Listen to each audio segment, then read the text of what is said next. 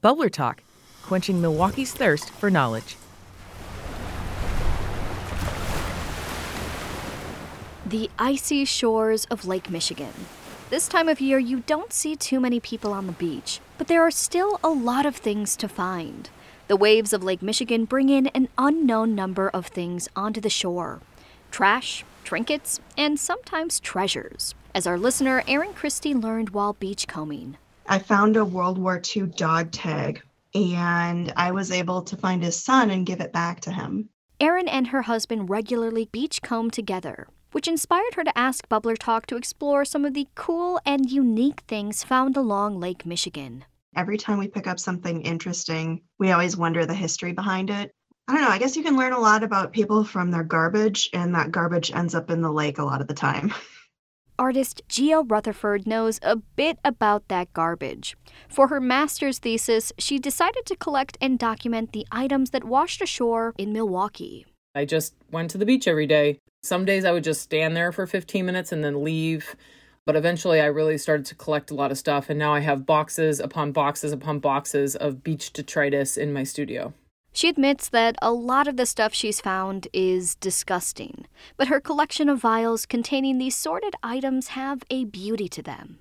Still, some of her most common finds are not the kinds of things you want to touch, let alone collect. Plastic tampon applicators are awful. I always find them. The plastic things you attach on to cigarettes and cigarillos.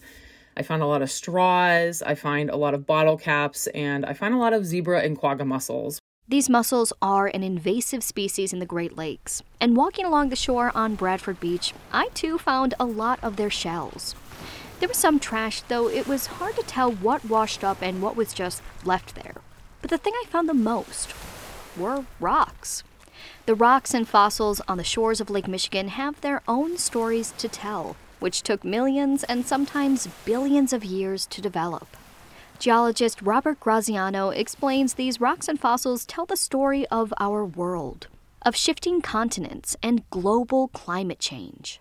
Wisconsin wasn't always in the place that it's at now. It was uh, once south of the equator and it was once underwater. And that's a hard thing for some people to grasp. But the remnants of that are the fossils that we see. And in Milwaukee, we have the Milwaukee Formation, which has a tremendous amount of fossils in it. The Milwaukee Formation is essentially a large rock filled with fossils, a geological record of what was once in the area. It can be found along the shores of the Milwaukee River and Lake Michigan, which explains how so many of these ancient fossils wash up onto the beach.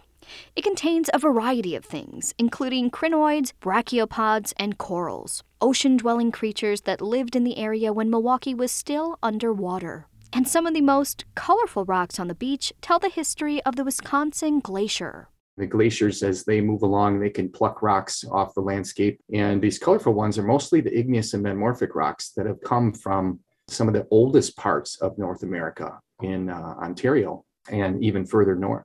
There are so many fascinating rocks and fossils you can find along the shore, like yooperlites, which glow under UV light, or wood boulders, chunks of preserved peat stemming from an underwater bog that predates the glacier. In every case, these things took thousands of years to land in just the right spot for someone to see it and pick it up. It's just a hard thing to grasp. Sometimes you're the first one to pick that rock up after it's been washed and traveled via the glaciers and washed by meltwater of the glaciers and washed by the lake. And you're the first one to pick this rock up in so many million years or billion years. And perhaps the most amazing thing about anything you find at the beach is this you could be the first person to really see it, consider its meaning, and its place in our world. For Bubbler Talk, I'm Joy Powers.